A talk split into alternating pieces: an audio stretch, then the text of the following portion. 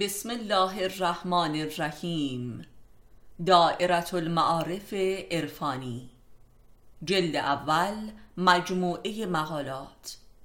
معلف استاد علی اکبر خانجانی.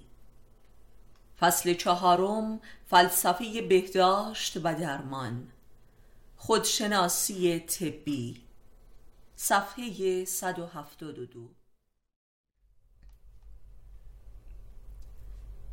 خستگی مزمن بیماری آخر الزمان. آخر الزمان عرصه ظهور انواع امراض حیرت آور و بی سابقه و لا علاج است که علاجش جز با نور معرفت ممکن نمی آید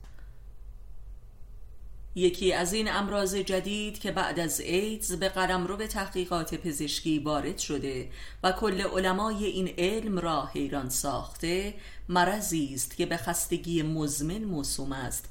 که در یکی دو دهه اخیر در سراسر جهان مدرن به سرعت در حال شیوع است و انتشار این بیماری آنقدر سریع است که حدس زده می شود که یک مرض مصری باشد هرچند که هیچ ویروسی هم درباره این مرض پیدا نشده است. و بلکه هنوز نتوانستند این مرض را در جایگاه علمی آن قرار دهند که آیا یک مرض روانی است یا جسمانی و یا یک مرض روان تنی. این بیماری در هر فردی به نوع خاصی بروز می کند و لذا حدس می زنند که مربوط به اختلال سیستم ایمنی بدن باشد.